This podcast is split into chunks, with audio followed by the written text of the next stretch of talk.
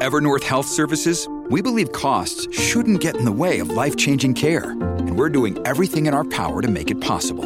Behavioral health solutions that also keep your projections at their best? It's possible. Pharmacy benefits that benefit your bottom line? It's possible.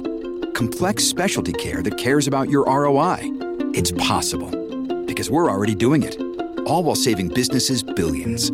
That's Wonder made possible. Learn more at evernorth.com/wonder. What does motion sound like? With Kizik hands-free shoes, it sounds a little something like this. Experience the magic of motion. Get a free pair of socks with your first order at kizik.com/socks. Hello, friends. Welcome to this tradition unlike any.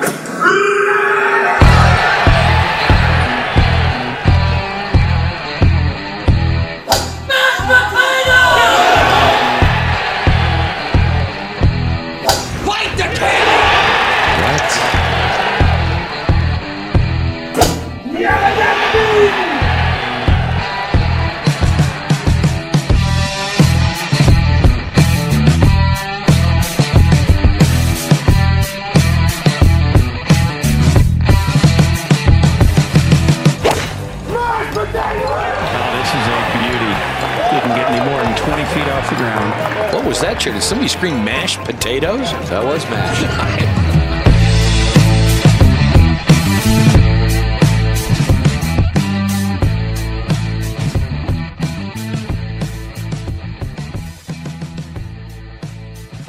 What is up, everybody? Welcome in to this special edition of Big Drive Energy brought to you by DraftKings Sportsbook, America's top rated sportsbook app. I am your host, Spencer at Big Drive Spence on Twitter, here with my co host and brother, as always, at Big Drive Mitch on Twitter. And we have a special guest for you guys today. Um, as we told you on the last podcast, we got to go to TPC Colorado this past weekend and enjoy the Korn Ferry Tour on Sunday. It was a great playoff. It's a great venue. It was the first time I'd ever been up there. Mitchell's got to play it before, so I definitely want to play it now after, especially after seeing it and seeing how amazing the golf course is, the property, everything up there in Berthoud. But we have um, assistant professional Ryan Shivley on with us, and Ryan's actually a guy that I went to school with at UCCS. So Ryan, thanks for joining us, man. Thanks for having me, boys. It's awesome to be here. Oh yeah, love it. He is uh, currently rocking the 773 hat, and I couldn't figure out what that was until I realized that that was the yardage of the 13th hole played from the tips there out there at TPC Colorado. Um, so Ryan, tell us a little bit about uh, your your job at TPC Colorado and what it's like to work at um, now, not now the newest course in Colorado, but the second newest course, and kind of starting from from scratch essentially. Um, what you guys did member wise and all that kind of stuff. Sure. yeah, it's been great. You know, I've I've been in the TPC network for gosh, probably six or seven years now, and my third property uh, that I've worked at. But it's been awesome to kind of be a part of this from the ground up. Like you said, it's um, it's it's a very fast growing club. It's semi-private, so we've got close to 500 members now. Um, you know, we try to make it as much of a private atmosphere as we can for them. We've got plenty of member events and uh, usual member guests, member members, club championships, inter club trips in the winter, things like that. Um, you know, we offer a non-member play as well, kind of on a limited basis. But it's been awesome to be a part of. You know, I didn't come right from the very beginning. I, I came maybe a year and a half ago, so they were maybe a year and a half in at that point. But uh, to see the course mature and uh, you know turn into what is a championship venue with the Korn Ferry Tour is has been really cool to be a part of. And uh, you know, membership's great. We've got seems like there's a new feature to the club opening every six months.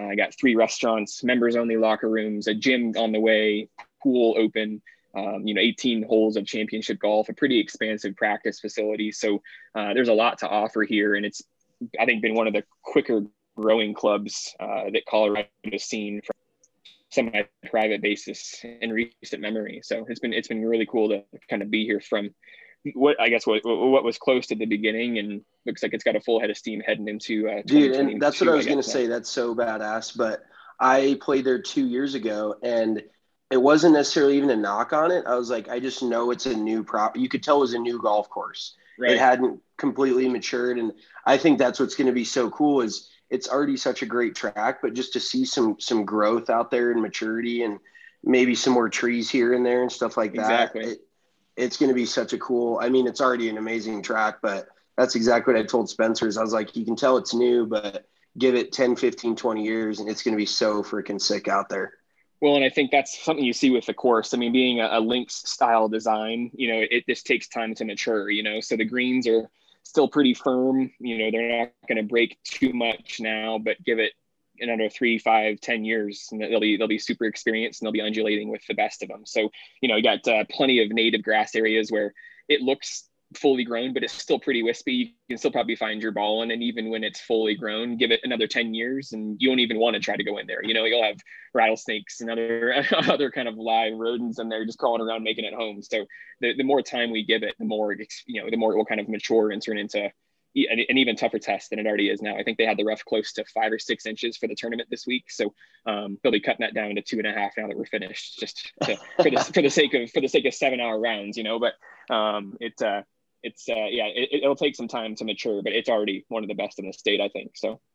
Yeah, I think the thing that I'm most stoked about, and this this is kind of like what our podcast is about, really, is just cu- cultivating Colorado golf coach culture because it really is great, but it doesn't get the love it deserves because of the lack. I think personally, the lack of ability to host professional events and like serious professional events. Like Cherry Hills had the BMW a couple years ago. It's kind of a one off. And we used to have the international here back when we were all kind of kids um, at Castle Pines. And now it's gone. So I feel like nobody gets to really see Colorado golf courses. And that's why I'm so stoked that TPC Colorado's around because there's a Korn Ferry event now every year. And, you know, I don't know the inner workings of the PGA Tour and the Champions Tour and things like that. But it's it's a, a very good venue to host an event and it, it expands their market to Colorado, which I mean, we saw, we all saw the crowd. We were standing on 16 for the playoff. Like, and that's in a place that's like middle, well, I consider it middle of nowhere, Colorado, but pretty far away from like Denver, all that kind of stuff. And there was still a huge turnout when we got there and parked. There was a ton of cars. So I think that's one of the things I'm super stoked to see TPC Colorado grow and get and be such a great championship golf course is to actually get some some players and some tournaments out here and some eyes on it. And then people realize how great colorado golf is. It's not you know it's not every tournament's in california or there's florida or texas or stuff like that. Like colorado's got great golf. It's just not all like the courses we play and or think are great they're not all conducive to pga tour players because of the altitude and the, the yardages. Hence a 773 yard par five. Totally agree. And i think you know, while I think Colorado golf gets a knock when it comes to like, the legitimacy of it, you know, from a professional golf standpoint because of the altitude, um, you know, I think it shows this is a case in point that it's possible. You know, if, if, you can kind of expand upon a golf course or even just keep it at its usual length and just make it play really tough with really fast and firm greens and very, very t- uh, tall rough. I mean, it, it can still it can still play as a great test. You know, and uh, if if nothing else, even if nothing else, then I, I, hope that TPC Colorado and the Korn Ferry Tour can at least bring that exposure to Colorado golf because there are so many incredible tracks um, whether they be old or newly renovated, like the new City Park. I mean, that place is incredible. And I mean, to, to have even a semi-pro event there where it's right in the heart of downtown, things like that would just be such a cool piece of, of, of Denver golf for the community to kind of bring light to the awesome tracks that, that are open right now. So like I said, if, if, if nothing else, just bringing exposure to the golf scene in Colorado and what it's got to offer, uh, I think that's a huge, a huge win for, uh, for Colorado golf as it relates to, to what TPC Colorado can bring. So I, I'm curious because we talk all the time about length, and that's really what prohibits Colorado from uh, hosting big events like this. There's certain most golf courses just simply cannot get long enough for guys out on tour. Um, but I almost think it's gone to the ex- not to the extreme, but I mean, for example, the the 13th out there, we watch guys from 725 so they had it moved up that 50 yards. They were still hitting driver three wood laying up to like 150. And so okay. that's a long, that's a long asshole flat out. Um, did you, so did you hear the guys like, do you think any of the, the players think that they've gone too far with the distance out at TPC Colorado or like literally and metaphorically too far? Uh, because I, it almost feels like they're, they might be trying to, not necessarily Colorado, TPC Colorado, but just the the idea of Colorado golf that oh my god, if you're not playing from eight thousand yards, it's going to be a pitching putt. So I don't know. Yeah. Did you hear anything like that throughout the week? Not necessarily. I think I think when they come to Colorado, I mean, this is the third year of the events. I think they kind of know that this is just going to be a monster of a course they're going to have to tackle. um, you know, we we tried to make it as tough as we could. We had five inch rough, um, no rain, so it was playing super fast, super firm. Rain, greens were 13, borderline 14, and we had three 63s in the final day. So I mean, we almost couldn't make it harder for them, you know. So I mean, it's, it's tough, you know. I mean, you know, I think um, I'm looking here. The tag ratings, the 46 year old winner, uh, driving distance was 355. You know, so I mean, we have other guys that we had. I think 28 drives over 400 yards this week. So you know, I think they can combat the distance. What I think, um, I think on a bigger scale, even outside Colorado golf, you know, you hear the U.S. Open, how the USGA kind of just flexes their muscles when getting ready for U.S. Open courses by making it longer or making it just unplayable at that sometimes. I don't think that's exactly the way to, uh, to, to, you know, to make a golf course tougher.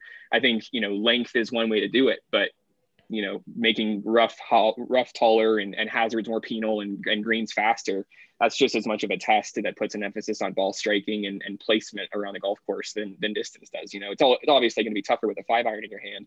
Uh, but, you know, when greens are rolling 14, 15 and you can bounce them off the hood of a VW, then usually they're going to be playing pretty tough regardless of what the distance is. Yeah. So take us um, actually before we get into too much of how you guys set up TPC Colorado and what that looks like as a professional of the golf course, seeing a, a tour event. Take us back to because me and you had very different um, routes to get to where we are now from uh, college. I I definitely kind of like stayed at the more you know closer to home route. Wanted to live at home. Uh, worked at the same club, and that I'm now still working at. Uh, Mitchell and I still kind of run essentially, which is a scary thought. But uh, take us through like what where you did your internships because you like you said you've been in the TPC network and what that kind of looks like at each different place that you went to internship was just kind of like a, a small six week one that was at Forest Highlands in Flagstaff, Arizona. So I think they're a 36 facility, super private. Um, you know, 7,000 feet. I think they're number three and number five in the state of Arizona in terms of uh, their ranking within that state. So they've hosted U.S. amateurs. I think they had the U.S. Junior Am there a couple couple years ago. So uh, not a not a long golf course, but uh, a championship golf course in the sense that they've got a lot of USGA events there. Uh, second one, I stayed in uh, Colorado at Valley Country Club, just down the street from Colorado Golf Club in Centennial in Parker area. That was really cool. Older, one of the older country clubs in the state. Um, worked under Barry Milstead, who's was a, like a longtime president of the section. So cool to work with him. And then my TPC journey started with my third internship uh, in 2015 at TPC Sawgrass. So I uh, went over on the East Coast, Jacksonville, for about a year, year and a half. Uh, worked uh, with some other classmates like Sam Beagle that uh, you and I know from from PGM, and obviously host of the Players Championship on the cha- on the stadium course. They have a second 18 there, the Dye's Valley course, which at the time held the Web.com Tour Championship. So they kind of did two uh, two in a year, um, which was great experience. My kind of first introduction to um, the TPC culture and and you know they held championship golf. It seems like every every other week they had a big tournament coming, whether it be NCAA's or Tim Tebow's foundation event or uh, PGA Tour, whatever it was. So that was that was a pretty crazy experience just to kind of see what is known as kind of one of the bigger factories in golf. You know, they have a, they're kind of a resort daily fee and, and and private all in one. So and obviously home of the PGA Tour. So they have all that right across the street. And at the time, Tim Finchem would just kind of walk into the golf shop and go hit balls if he wanted to. And uh, Slugger White, head of the rule, head of rules of PGA Tour. You know, if you're a PGA Tour employee, you get kind of an, an automatic membership to TPC Sawgrass. So. Um, from the golf perspective, in terms of who you could see, uh, never put it past anybody kind of walking through the door. So um, pretty cool, pretty cool experience there. That was about a month or a year, year and a half. Two players championships worked, and then went to TPC Sugarloaf up north, just outside Atlanta, Georgia. Uh, and that's a really cool golf scene there. You know, good old boys south, you know, southeast country uh, with with kind of some really old historic golf. Um, TPC Sugarloaf hosted the Bell South Classic back in the 90s and early 2000s. I think Tiger won there, Phil won twice.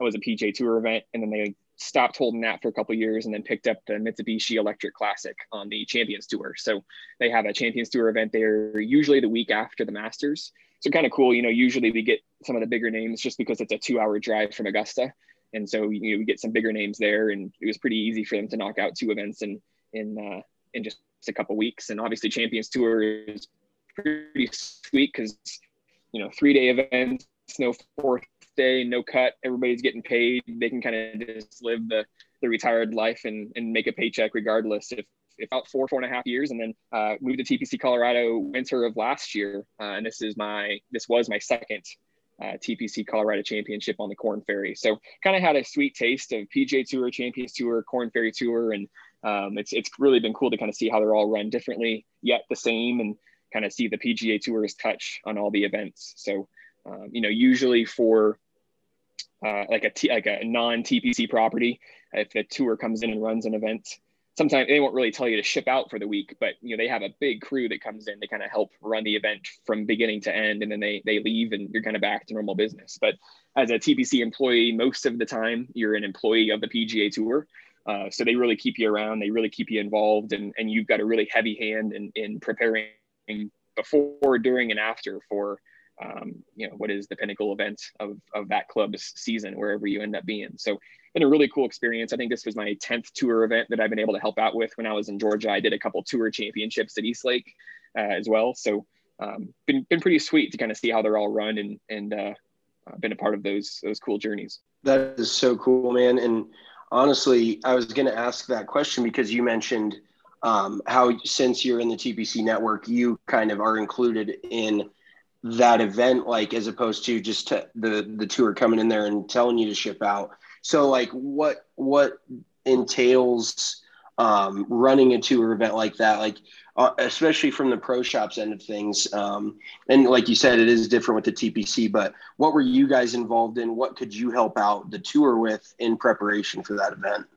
Sure so you know it really gets down to like the minutia of everything that not a lot of people really even think about. You know what we got to prepare like the locker rooms um, you know usually a couple weeks in advance because people will show up from an advance week in the case of the tpc event here in, in colorado they had an off week on the Korn Ferry tour the week prior. So uh, it was like maine was the week before that and then a week and a week off and then our event. So people were showing up seven ten days early because they had nothing to do the week prior.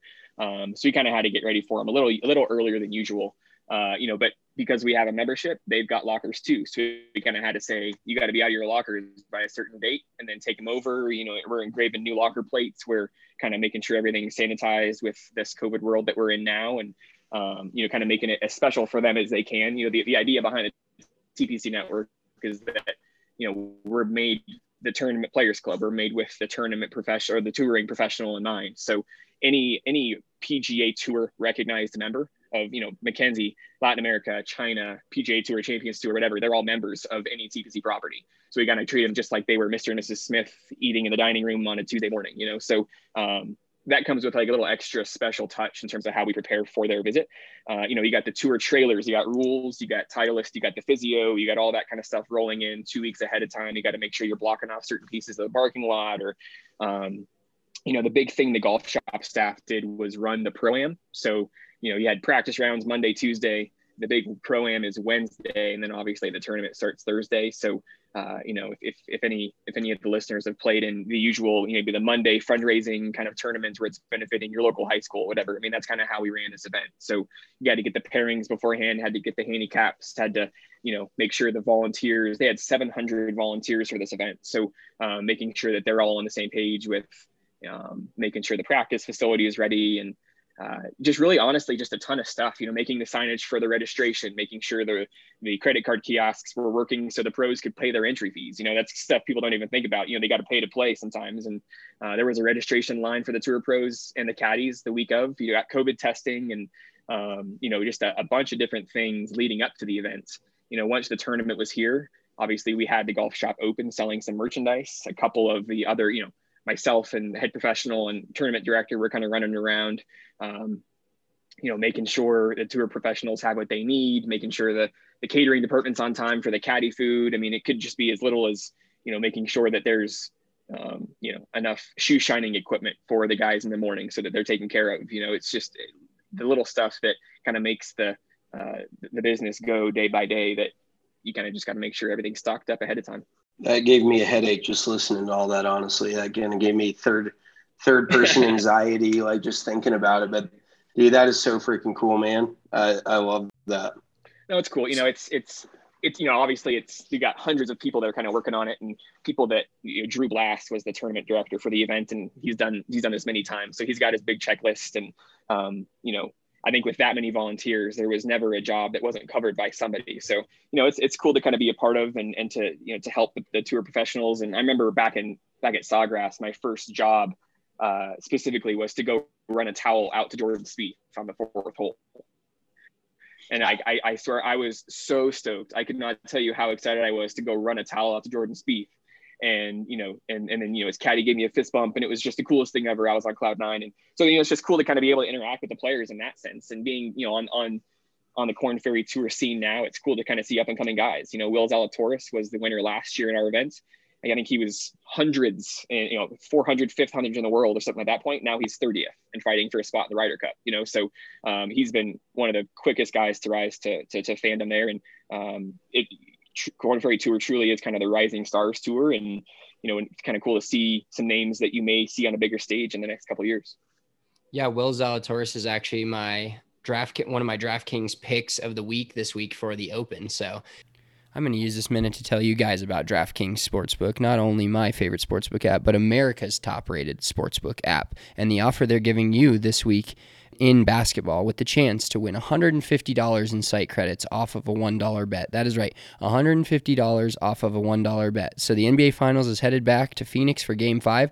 All you have to do is log into that DraftKings Sportsbook app, head over, use the code DNVR, find this bonus, and if you pick the right basketball team to win game five of the NBA Finals, you're going to collect $150 in site credits and your account can balloon from there.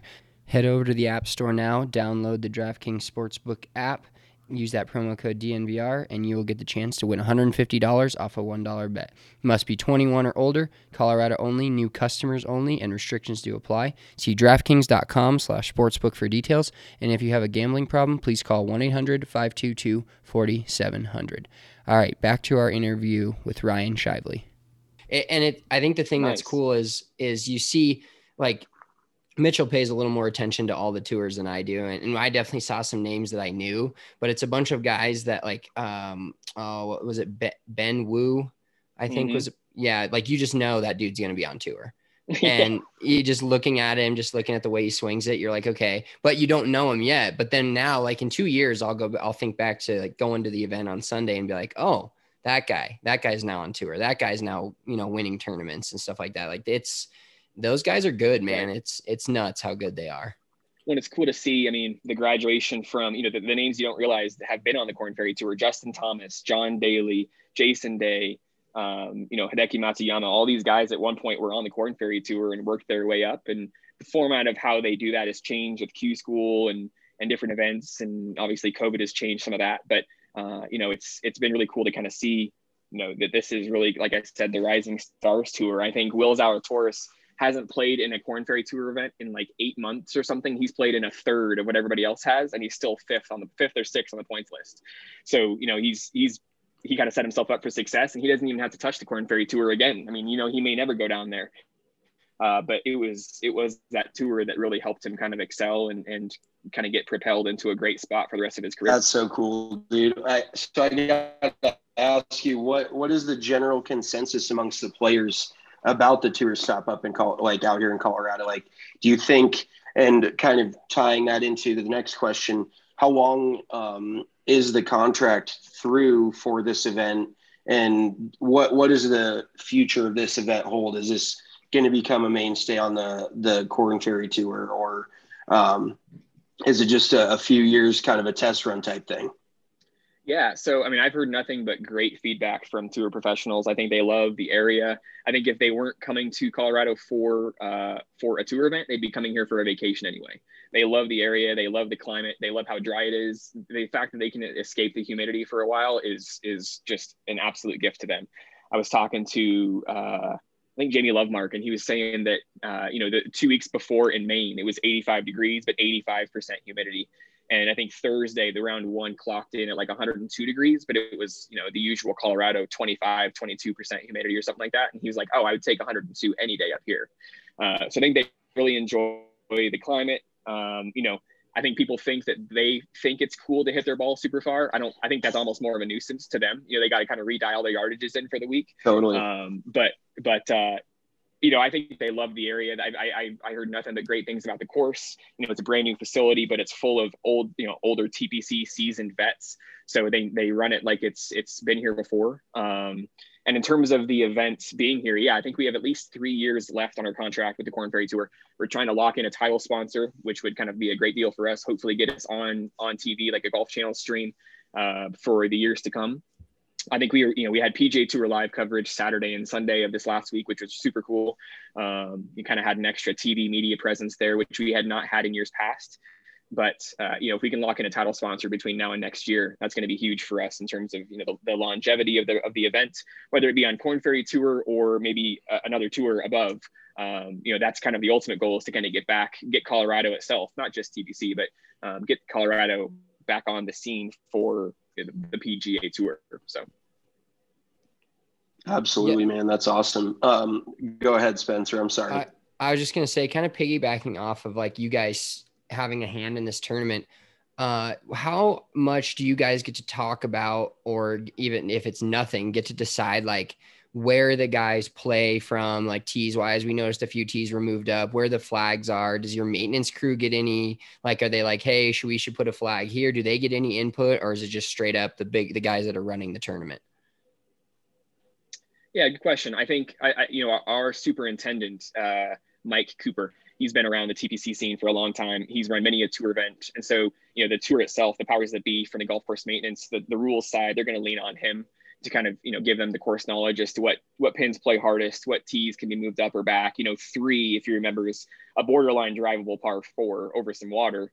Um, you know, but I think they moved it up one or two days and they were literally taking three irons or, or five woods there to kind of really give them a shot at a two, maybe, you know, for sure a three. So um, I, I think they lean on the superintendent for a couple questions, but, you know, PGA Tour rules were here at least 10 days in advance. So they had a pretty good understanding of the golf course and, um, you know, what tees to, to set and where the pins were going to be for for all the days. And you know being our third event or third year uh, you know they could fall back on some previous some previous results.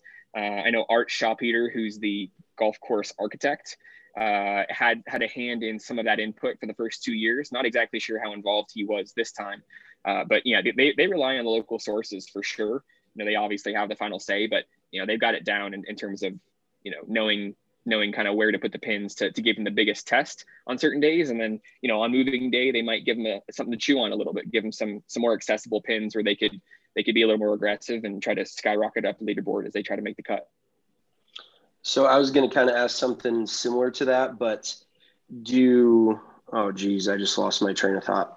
Oh, I'm sorry. Okay. So did, does a, a does the tour or does the golf course have any sort of intention of what they want the tournament scoring to look like beforehand. Like, you know, they're like, we want it to, to, they, we want them to shoot 27, 28 under, or we, we want, we want it to be 10, 12 under, you know, we, do, do they think about that like the entire tournament beforehand and how they want it to look? Or do they just set it up a certain way and however the scoring ends up, it kind of does? Yeah, I, I, don't think they have a certain score in mind, but I, I, certainly think they want to give them a good test. You know, I, I think I think there's a kind of a in, like they don't have to under the golf tour. It's almost been identical the, the first three years we've had it. The cut has been right around even. I know this last year or this most recent whatever a week ago it was right at one under uh, through two hole through two rounds, and the winning score was 15 under uh, for the first two rounds or for the first two years, and really close to that within a couple strokes of that, maybe just one stroke uh, this year as well. So while they don't have kind of a formula or a number they're going for, they they kind of take some pride in it being from a relation to par perspective one of the tougher tests on tour. Uh, now, whether that's a combination of adjusting for the altitude and being so close to the front to the to the mountains with nothing to block the wind and it ripping through. I think we had two different microbursts that had over 80 mile an hour winds at night. Um, so you know could be that you know i think the the, the rough height the the green speeds all of that put together uh, puts to get puts forth a really good test for uh, for these guys where usually it's high high to mid 20s wins golf tournaments uh, on this tour. It's just really survival of the fittest. And while that was the same you know the case here at tpc colorado in terms of survival of the fittest the scores were a lot lower than they than they usually would be uh, on an average tournament, I guess, throughout the rest of the season. Another question, kind of talking about the golf course and the setup. You said so. There's a specific the rough. We took a picture of a white claw in the rough um, when we were out there, just to kind of give it people some uh, something to look at and and figure out how deep it is. So do they? Well, something they, for me to drink, but something yeah, for yeah. other people to look at. Exactly. But they have like a do they do you guys how so how different does it play and how how much harder do you think it is for like the regular, let's say good player, but like a five handicap or a four handicap? What do you think? You know, it's there's no perfect math on this, but like a the stroke difference of them playing the same tees. Uh, you know, let's say your club champion maybe who's not a if it's not a professional mm-hmm. or former professional, just a your regular am that shoots normally even par at most courses. Like what? How much different do you think the course played? And what, like you said with the rough, what are the specific numbers on some stuff that you guys have to get the course like? Yeah, so I think the better the golfer, the more they can handle the conditions. Because obviously, I think driving accuracy is a huge premium on this course. Um, you know, there's not a lot of blind shots. There's not even a lot of elevation, but you've got to keep it in the short stuff. Uh, you know, I think, for example, I think usually uh, the other 51 weeks out of the year, we're going to keep the rough around two and a half inches. We pumped it probably closer to four and a half or five during tournament week. Uh, you know, the greens rolled closer to 10 or 11 the other 51 weeks of the year. This week it was probably started around 12 and 13, maybe even edged a little over 13 just because of how dry and windy it was uh, for the rest of the week. You know, what we didn't really anticipate, I think, was how wet of a spring we've had. So while the rough was super long, it was very thick as well, extremely thick. So, you know, leading up to the event, we had members coming in off the course saying, you know, they they had a ball that landed in the fairway and rolled into the rough, couldn't even find their ball.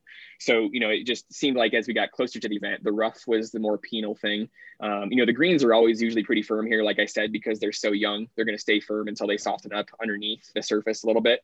Um, but we had a soft enough or a, a wet enough spring where it kept those greens relatively soft and we didn't really up those speeds until probably Monday of tournament week. So score wise, I think you know I think a, a five handicap shoot, who shoots. I mean, if they shoot around par, I'd say maybe they would shoot 76, 77. It might be it might play five strokes harder, but the person who shoots 90 would not break 100 on that golf course. Um, you know, it, like I said, such a premium on driving accuracy and keeping your ball in play. If you even went two feet off the off the fairway, we heard reports of people just literally having to go and retee if they were playing a competitive round because sometimes they would just not be able to find their ball.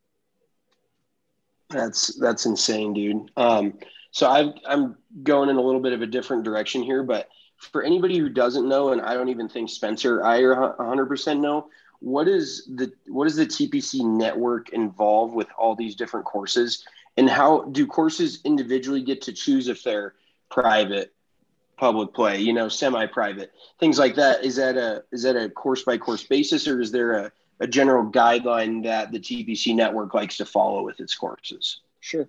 So I think there's there's just over 30 TPC properties in the country. I think 32, 33. Uh, and they're starting to expand outside the country. I think in uh, Puerto Rico, there might be one coming up in Canada. I'm not exactly sure where, but um, you know, there's not it's not a requirement that that they all host tour events, but it just so happens that a good portion of them do. You know, within those 30 odd uh, courses, there are owned and operated properties. Which means that the PGA Tour owns them uh, fully. If you work at an owner-operated property, that's your your Scottsdales, your Sugarloafs, your Sawgrasses, uh, San Antonio's, things like that.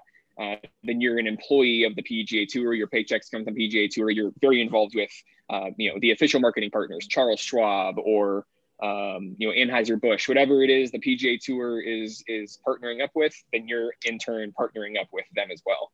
Uh, the other non-owned and operated properties are just licensed, so they can kind of pay, you know, kind of pay their way to kind of represent the TPC flag next to their name. They're still held to the standard of TPC properties that comes from the PGA Tour, uh, but not quite so involved, uh, like I said, with owned and operated properties. obviously, Colorado is a licensed property, and we're still able to host a tour event, so there's really no discrimination there.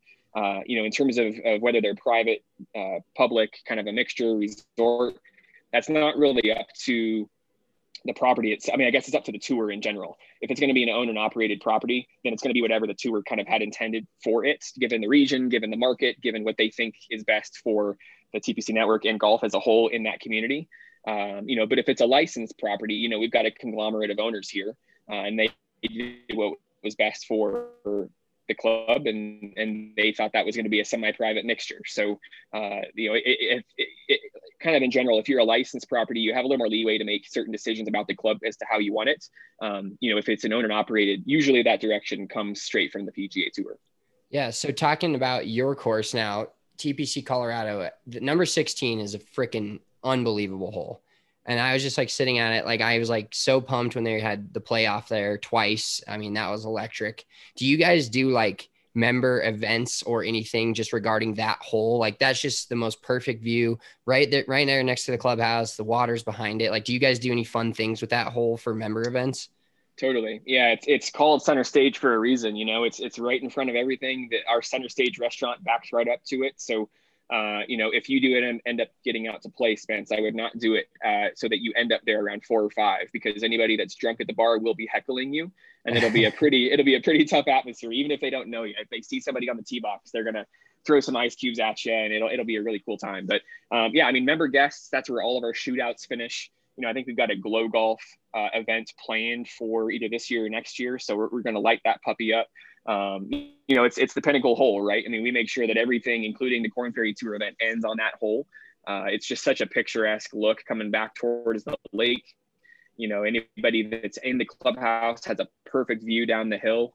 Uh, you know, it's on paper, it's what, only 100 50 yards or so from the tips. But when you get that 30 mile an hour wind coming off the mountains, you could play two whole, two clubs longer. You might, you know, if it's coming from the north, you'll have to aim over 15 green and let it kind of bring it back. So um, for as for as shallow of a green as that is, uh, it, it's certainly a test, even though it might just be a little flip wedge for some golfers. Yeah, distance control is definitely a premium on that hole. I mean, you go long, your hose, you short, you go short, you could get into that collection area and then you come up even shorter, or the bunkers really deep and with the green being a little raised above those bunkers, you you're gonna have a real tough time making it up and down from there. Um, just such a good quality golf hole, and I've always been a, a big proponent of short par threes, not like simple short par threes, but just a good quality short par three. Like sure. not every par, which is kind of ironic because the par three before that is the exact opposite. It's still a good par three, but it plays over 270 from the tips. Right. Um, I, I hit three wood there, and I probably landed 10 yards short of pin high. Um, in the front right bunker, definitely made four. I don't even remember exactly what I made, but I know I didn't make par. Um, but so I wanted to ask you, what is your personal favorite hole out there at TPC Colorado and why? Yeah, I really, uh, it's one of the few holes that actually lines water, that big reservoir out there on the west side of the property. Uh, now that they've allowed kind of some wake making boats, it's it's kind of a really cool idea. It's, it's a really cool scene, and I would not be surprised. Number eight is a par three that kind of goes out into the water as well. I wouldn't be surprised if we maybe had like a uh, like a like a Reno Tahoe kind of open look kind of feel with the boats kind of lining that green. I think that'd be a really cool feel for the future if, if they kind of took that seriously. Uh, but number 10's a borderline drivable par four goes along the water, and I think that's really cool. If you can kind of get a good drive on it, you could you could kind of jeopardy you could put yourself in jeopardy to go in the water, or you could make a good run at having an eagle putter chip. I'd say I think 16. I honestly think 16 is just one of the coolest holes in Colorado golf um, with the scenery, and it's just totally unobstructed view of the front range, and uh, you know a really full reservoir right behind it, uh, the beautiful clubhouse right, right, you know, in, in the background behind the tee box. Uh, it's it's an underrated hole on the course because of its look on the scorecard. It's it's a pretty you know it's a pretty short hole as you said, um, underappreciated, but I think it it, it it rears its teeth and when it when you're kind of exposed to the conditions that is links golf and especially out here at, at elevation and where there where there's nothing in, I think there's like five trees on the entire golf course. So nothing really to block the wind. You're pretty exposed out there. It, it can be a pretty good test. Oh yeah, absolutely. And I have to make a quick comment. Uh, number eight has to be one of the narrowest greens I've ever seen. I got up there. I was like, is this, it's like a fucking pin needle stri- right in, strung right in between those groups of trees. And I actually, I mean, it doesn't play super long. I think I hit seven iron there, and I, I hit it well. I hit it like ten feet, but I was playing with a few of my buddies who were not quite as good a quality, and and they really struggled with it because the green has great undulation. Uh, it's a great, it, but the the crazy thing is, it's one of the tougher holes out there, and it doesn't have a single bunker on it. You know, it's it's pretty. It, there's water behind the green, but other than that, it's just trees and the green. Um, and it's it is one of the tougher holes out there. So I think that's kind of a, a good uh, indicator of what kind of challenge it poses, just the green itself and the, the surrounding trees. But yeah, I I can imagine it would be tough to pick your favorite hole. There's so many good ones out there, man. I I really do enjoy that track all the way around. It's just, it's a sweet place. Thank you as as those as the water levels rise at that reservoir, it'll come right up to the green where there's really not even there's barely any rough too. You know, it's kind of out there on a peninsula, and, and if you miss it two yards short or two yards right of the green, it'll just kick off into the water. Now in the winter time, you may have to mess with some muddy tree mess. You might be able to hit it, but yeah, there's it, it's cool how, and I think you said it there too. There's another hole 11 uh, that doesn't have a single bunker on it, and during our member events, it's probably one of the top three toughest holes on the golf course. You know, so it doesn't you know it doesn't take a lot to make a hole tough, and there are different ways you can make holes tough. Uh, but you know, I think the complicated green complexes where very undulating greens and and you know, kind of tough to tell where the fairway ends and the green begins. That's true links golf, right? Where you can putt from 40 yards off if you needed to. Uh, you know, there's there's a couple different ways to make holes tough, and the Golf Course Architect used all of them on this track here. Absolutely. Well, yeah, that's actually was my next question is talking about, I, and I haven't been to a lot of tour courses or that paid that close of attention, to be honest with you, but I noticed like you guys mow around the greens and like the fairway short of the greens and around it is like very close to the green. Like it almost looks like the green for a second. You like think the green's huge. Is that an everyday thing or is that just for the, the tournament? No, we'll keep that year round, and I think that's that's kind of a look that they liked to promote. Kind of the link style layout is is having it so closely shaven near the greens where you can take the Texas wedge from the 40 yards out, or you know you can try the flop shot, but it's going to be really really tight. You better kind of nip it just right. Um, you know, it's I think that's that's kind of an homage to the character of the golf course uh, and and kind of giving it as as much of a link style feel as as you can. Um, you know, they they they keep you know, kind of uh, the, the Kentucky blue um, grass with the fairways and, and tees and rough, uh, but more of uh, more of kind of a bent grass with the approaches and the greens. So you can kind of see, kind of distinguish kind of where it changes color. Uh, and they, they're allowed to cut that, they're, they're able to cut that bent down to be pretty, pretty tight. So it's, it's pretty penal there. And if you try to try to be, be the hero and hit the flop shot with the full swing, it might work, or you might, you know, hit it in the forehead 40 yards long, you know? So sometimes it's better to, to take your medicine, play the links golf that it asks you to play and just kind of bump it up there.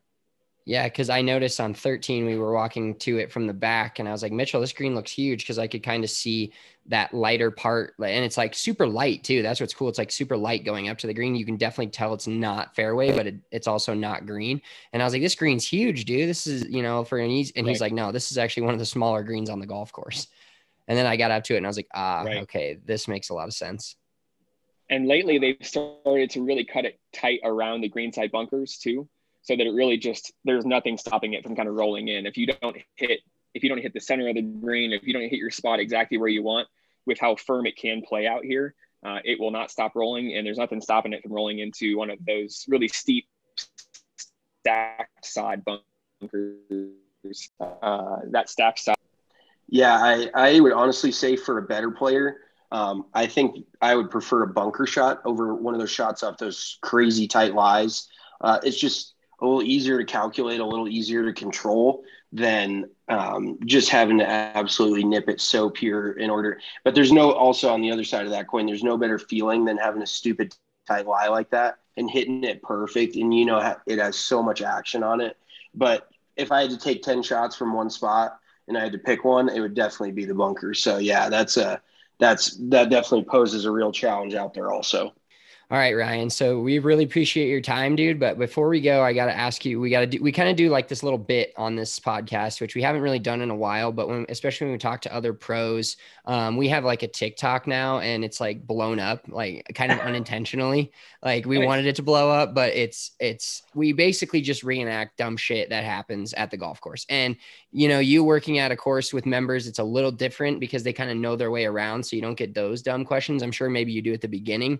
Um, but like the most we as maybe, golf pros. Maybe we, that was an assumption you just made, Spencer. No, yeah, judging don't, by don't his face. so quickly there, you'd be surprised. but all right, so you got to give us like a don't be that golfer. Basically, like something that people do, and you can give us a couple because I know every golf pro has like those things that get on their nerves. I have many of them. So give us a couple things that like members do, and you don't have to call any names out, obviously. Um, but just give us a few things that just Sure, drive sure. you nuts when you're in the shop. Yeah, I think the one that I always go back to, and I mean, as golf pros, you guys would totally get it, um, especially at a course that has people that live on the course. Uh, people calling, we, you know, somebody would call from the third fairway, living on the course, and ask if it's raining, um, and check checking out the weather. You know, hey, what's the forecast look like? And you know, we're using the same Weather Channel forecast that you have, or you know, they literally live on the third hole. Uh, we would just we would like to ask them to turn around and look out their back window. Um, but you know, obviously we we give our best forecast, being the Doppler Ryan that I am, and um, we'll uh, we'll give them the best the best answer that we can. But sometimes it seems to be a little easier if they just you know flipped a, a 180 and looked out their back window. Oh yeah, Yeah, the, the it- amount of technology they think we have is just got. I don't. I don't get it. I'll never Yeah. understand it. Yeah, Yeah. I, I almost feel like some people just prefer to have their hand held. Like they don't Mhm. they don't want to put out any effort. They want you to do everything for them. It's like, like can you not? We actually one of the funniest things I've ever fucking seen. Once in, and he goes, "What's the weather gonna do like here in the next thirty minutes?" And she looks out and she goes, "You're looking at it." and, and then and then and Spencer and I were sitting in the back and we had to close the door because we were laughing so hard. And then and then she goes, uh, the dude goes, Well, is it gonna rain? And she goes, It might snow. Like oh my god! just super sarcastically. Oh it. my god, he didn't. I just everybody wishes they could react like that, but the fact she actually did, and you know, us being at a, a public golf course, we get away with a little bit more than that. We're not gonna Right. get reamed by our, our members or whatever. But oh my Good god, for one of the funniest things. Yeah, I was like, what a legend.